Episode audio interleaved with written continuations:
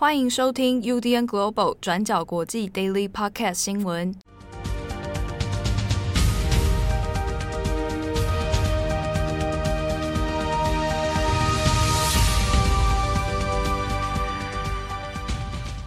Hello，大家好，欢迎收听 UDN Global 转角国际 Daily Podcast 新闻。我是编辑七号，我是编辑慧仪。今天是二零二一年八月二十日，星期五。嘿那我们两个都有准时的来上班，那也就意味着没有办法实现财富自由。对，意味着说这个威力彩啊与我们没有关系。我们下周再接再厉。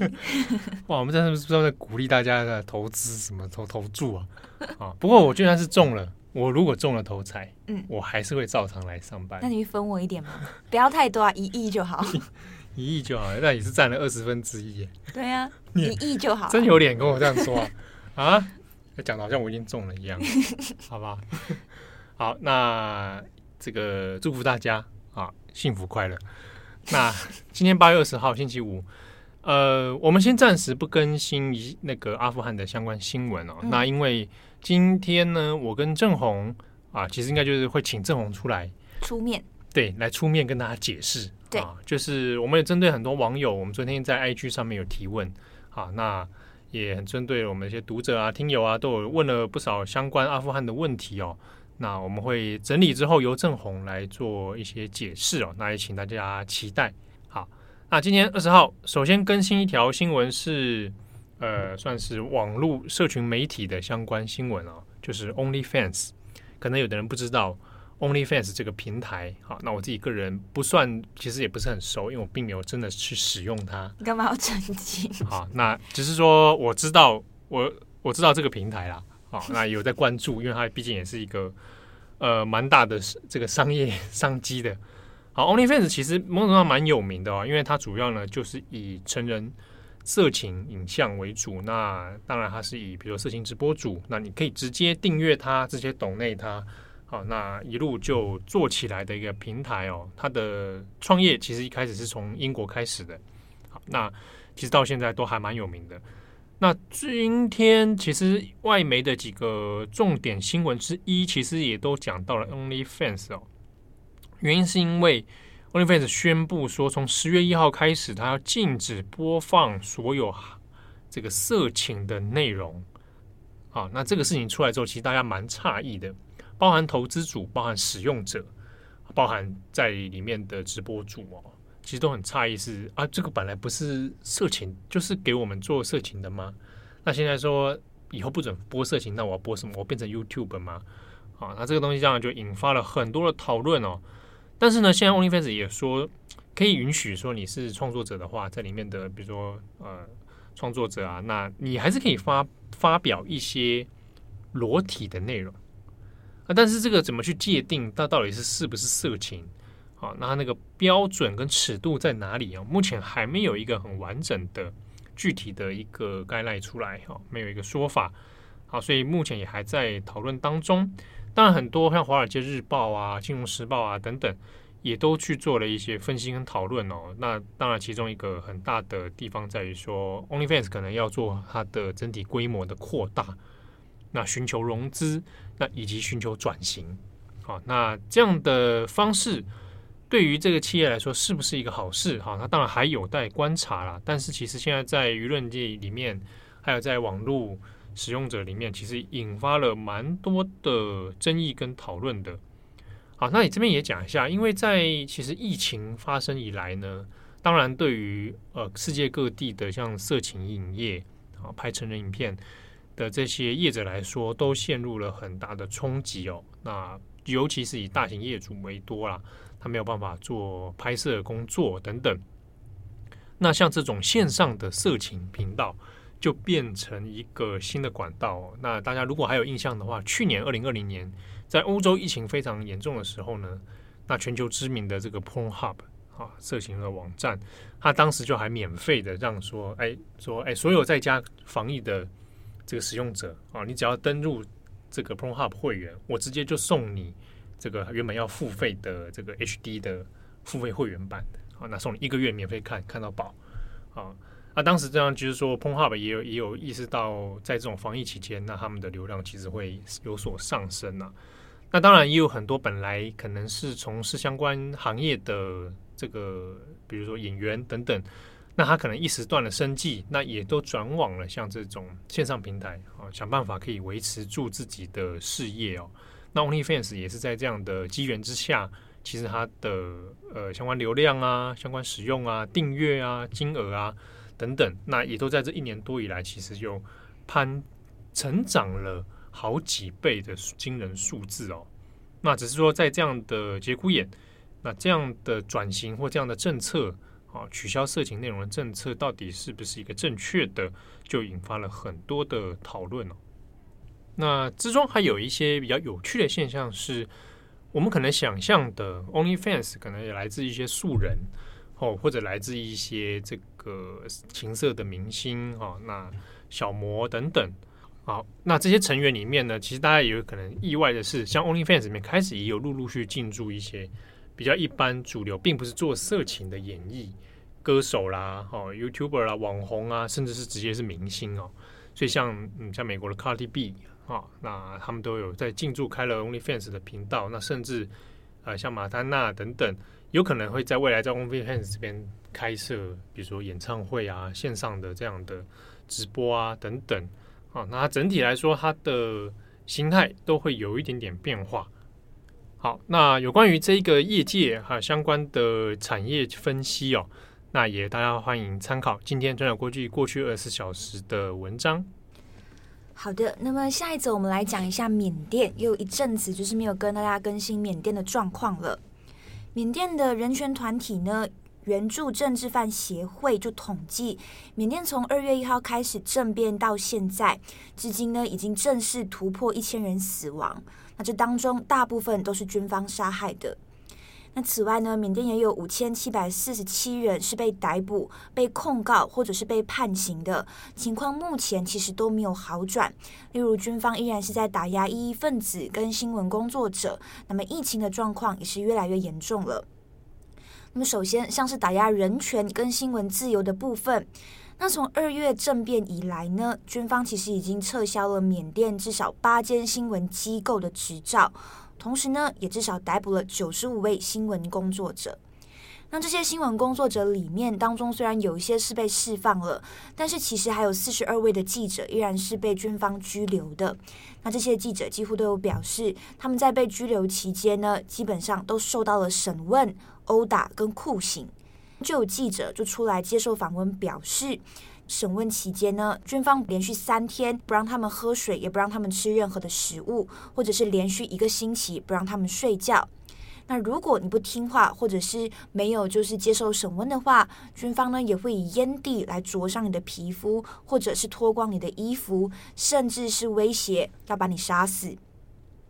那这些记者为什么会被抓？军方用的名义就是指控他们散布假新闻，那散布假新闻其实也变成了军方一个非常强而有力的工具。只要是军方认为不对的新闻，那就是假新闻。那例如，军方在今年六月的时候就告诉媒体，要停止把军方任命的国家行政委员会描述为军政府。那军政府在英文的那个用词里面叫做 Junta，J-U-N-T-A。那 Junta 在英文里面的意思，其实也就是说用武力来夺取政权。所以呢，军方不让媒体使用 Junta 这个词，也就代表说军方想要试图合法化自己的政权。那这是其中一个方式。好，那么军方把这些不赞同自己的人都全部抓进了监狱里面，也就延伸了另外一个问题，那就是在监狱里面的疫情状况到底该怎么控制？可以看到嘛，军方抓了那么多人，但是监狱里面其实非常拥挤，根本没有办法维持所谓的社交距离，也没有相关的医疗设施，所以也是有越来越多被关在监狱里面的政治犯染疫死亡。那像是在七月二十三号的时候，在仰光的永盛监狱就爆发了抗议的一个活动。原因是因为监狱内的疫情不断恶化，再加上在七月的时候，纳温在狱中染疫死亡。那这个纳恩是谁呢？纳温其实是翁山苏姬领导的全国民主联盟政党的前发言人。所以他其实是一个非常有分量的一个角色，也是在民众心中具有一定的地位了。所以他在狱中染疫死亡，到最后也就爆发了所谓的狱中抗议。那么虽然呢，因为防疫的问题，有一些监狱其实已经下令封锁了。也就是说，如果当中的囚犯或者是政治犯出现症状，是需要被隔离的。但是基本上呢，监狱里面的被关押的这些人，其实都是呃难以接受检测或者是治疗的。好，那么其实不只是监狱，缅甸整体的疫情状况还是是不太好的。主要是之前也有跟大家提到，缅甸的医疗人员正在罢工，那也有一些医疗人员是正在逃避军方追捕的。再加上民众不愿意接种军方购买的疫苗等等，这些因素加起来，也就让缅甸的疫情更难受控。那联合国方面这边其实就有估计，缅甸目前只有百分之四十的医疗设施是在正常运转的。好，所以疫情状况很严重。那军方打算怎么做呢？军政府呢，其实在今年他要喊出一个目标，那就是希望在今年要呃让缅甸过半的人口来完成接种。缅甸的军方发言人，在星期三十八号的时候就表示，希望透过跟中国还有俄罗斯的合作，然后在缅甸国内自己来生产疫苗。那就代表着缅甸要向中国跟俄罗斯取得在国内制造疫苗的许可。那这些疫苗呢，预计都会是在呃军方控管的药厂来做生产，并且跟缅甸的专业人士，还有中国、俄罗斯相关的专家来做合作。那军方发言人也有提到，那中国跟俄罗斯预计就会到缅甸来视察，缅甸是否有足够的技术可以生产疫苗。那同时呢，也会提供疫苗的原料给缅甸。好，最后所以有看到嘛，缅甸军政府是希望可以透过中国跟俄罗斯的协助来生产疫苗，然后达到让全民过半的人口来接种疫苗的一个目标。但是呢，就算真的成功生产疫苗了，但是人民合不合作、愿不愿意接种，那又是另外一个问题了。好，那最后一则，我们来看一个日本的新闻哦。不知道大家记不记得这位演员千叶真一七把星一记啊？那在很多华语圈、中文圈的观众里面，可能对他的最大印象是他演过以前香港的电影《风云》。漫画改编的冯婉，那 怎么样？冯婉 啊，那他在里面演饰演这个天下会的帮主雄霸啊。那个部电影，香港电影版的话是郑伊健跟郭富城啊所饰演。那后来有拍了一个电视剧版，二零零一年有电视剧版，是那个赵文卓跟何润东主演。那青叶真一。在电视剧版也同样在扮演了一次雄霸这个角色哦，所以他电影电视剧都有演。那在华语圈其实对他的印象就是，主要可能会在从《风云》开始啊，所以到现在还是会把他当成就叫他是雄霸的唯一一个代言人，因为他真的型跟演技真的太符合、太适合那个角色。那青叶真一呢，在八月十九号啊，已经确定他因为感染了这个新型冠状病毒。啊，俗称的武汉肺炎。那在日本，就在千叶县的医院里面就病逝了。那享寿是八十二岁哦。好，那因为他染疫，其实到从染疫到呃重症，然后住开始后来病逝，其实时间并不长哦，大概七月底八月的时候就发生。所以其实呃，坊间社社会舆论里面也都蛮吓一跳的。在昨天晚上各个快讯出来的时候，其实是感到相当不舍哦。好，那千叶真一这一个是他的艺名了。好，那他的本名叫做前田真穗哦。他是出生在一九三九年的。那早期呢，他在五零年代，后来就进入东映公司，那就踏上这个演员之路哦。呃，他因为本身其实受过不少武术训练，包含空手道、马术啊，然后格斗技等等。然后柔道他也会，所以他其实早期就是真的是以武打这种杀阵型的这种演员来来来出道哦。那有特别的，当然就是他的功夫底子是是认真的，并不是那一种表演型。比如说他的空手道的流派是极真空手道，那就是日本里面比较属于实战格斗型的这种。那他的师傅就是很有名的大山倍达，啊，这是空手道的一个名人，所以他基本上就是武术底子很好。所以一般在讨论讲到青叶正义的时候，除了是他演员身份之外，也会讲到他本身其实也是个武术家。好，那他的剑道等等各方面。好，那后来其实，在早年的那种日本电影里面，比较常看到，可能就是那种。那黑帮片，啊，或者时代剧，啊，常常看到他会饰演日本武士啊等等。所以对于日本的观众来说，对他的很直接的印象，其实并不是风云的那个形象，而是他在时代剧里面出现的样子。比如说，他很有名的是演过柳生十兵卫，啊，那以前的一些时代剧啊、大河剧啊等等。比如说，呃，七零年代末有一部叫做《柳生一族的阴谋》。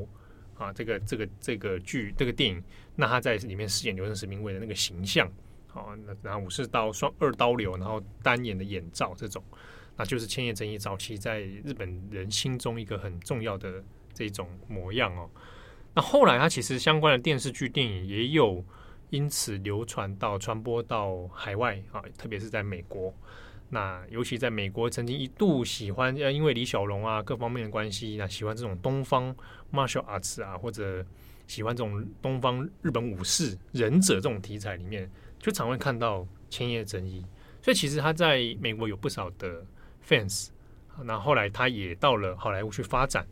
那他著名的 fans 有两个人常会被提到，一个就是导演昆汀塔伦提诺啊，然后通常就就很爱这一位，所以他他很喜欢千叶正义。第二个人。是基努里维，对，那基努里维后来有因为电影要去日本宣传嘛，那也曾经安安排剧组就在基努里维不知情的状态下，把千叶正义叫到现场，惊喜现对，惊喜他，然后就哇，基努里维看到他就很感动啊，握手，就是他以前都看他的电影啊，尤其是那种空手道啊、武术类的。好，那后来这个千叶真一在好莱坞其实发展的也还不错，那也当过很多电影电视剧的那种武术指导，那他也去做了一些这种。演员培训，那大家可能会在看他一些好莱坞影片的话，应该有印象的是《追杀比尔》，就是昆汀塔伦提诺拍《追杀比尔》，就把千叶真一叫来演，里面演了五他的哈托里，就是演八曲大师啊，或者就可以有的会翻成服部大师，就是呃在里面是个寿司师傅，但他其实是这个日本刀的刀匠，这样，那他就跟乌玛舒曼有对手戏。好，那。呃，后来他在那个《玩命关头》系列也有，当然就是饰演那种比较大家刻板印象会出现的日本的那种组长。他，你看到青叶真一的型，就是他那个样子，他很典型。虽然这样讲有点刻板印象，但我必须说，他就是很典型的一种硬派、硬派大叔。啊、哦，那他的体能状况也保持的很不错。所以他的那个各方面表现啊，都蛮好的。他一个很重要的徒弟，也是后来在好莱坞发展，就是真田广志啊。那真田广志也是等于是在好莱坞当中会比较常露脸的那种日式日本武士型的那一种 形象啊。那比如说之前那个真人快打，他也有去演嘛。好，那这个除此之外，比如说亚洲这边还有古惑仔，他也有客串过演出。那时候还跟那个台湾的演员陈松勇啊。雍北就是有有过对手戏，是哦，对啊，所以他其实，在亚洲这边、欧美都蛮多呃露脸的啊，而且也是是地位蛮崇高的。所以日本有颁发了日本文化厅的奖赏给他，就是你对于日本文化的推广是有功的，所以颁了一个文化文化厅赏给他哦，这算是他人生一个蛮大的荣耀。他有两个小孩，你知道他两个小孩几岁吗？千叶真一过世的时候是八十二岁，嗯，他两个小孩，一个二十四，一个二十出头啊，二十一还二十二，哦，所以是蛮晚婚的吗？其实就是因为他有两段婚姻啦，啊，嗯、第一段婚姻那后来有生了一个女儿啊，女儿也也在当演员，那后来这个第二个这个婚姻是比较晚的，比较晚发生，那个时候其实各种八卦杂志很喜欢讲他，就讲千叶真一就是，呃，说他感情。比较澎湃 啊，这样说比较澎湃。那这个受到蛮年轻的女性也是蛮喜欢他的，对啊。那他两个儿子也踏上演艺之路，嗯，而且诶真的是他儿子真的蛮帅的，可是不是爸爸那种硬派型的。可是呢，儿子里面最近如果大家有看 Netflix 的话，那个真人版的《神剑闯江湖》，好，那反正还有两部新的电影版上映，其中里面一个主要的敌人角色就是他儿子演的。我对他的印象真的就是你提到《风云》里面的那个熊霸，雄霸。对，你给我看到那个照片，我就想说，哦，对对对，就是这个人。但是我不知道他是千叶真一啊。对，其实很多人可能也记得是熊霸，嗯，哦，因为这个就是蛮有趣，就是现在新闻出来啊，像华语的一定都大部分都讲他雄霸，嗯，那大家就是追杀比尔，对。但是呢，在日本的讨论里面，雄霸这一点是几乎不会被提到了。但大部分都在讲，就是他的，因为观影习惯不一样。对对对对，那个还有那个留下的印象不同。那我刚刚讲他那个儿子演演那个《神剑闯江湖》的儿子，名字叫做真田新田真剑佑啊，这个也是艺名啊。那儿子也是不知道是被爸爸刻意培养还是怎么样，就是也是各种武术集 各种武术于一身，就是空手道啦、马术啦、弓术啦。我觉得那可能跟真叶真一、千叶真一的。这一种风格有关了，因为他培培训的也很多那种学生，都是要走这种路线的，嗯、就是忍者军团嘛，那就是武士军团，大概大概就是这样子吧。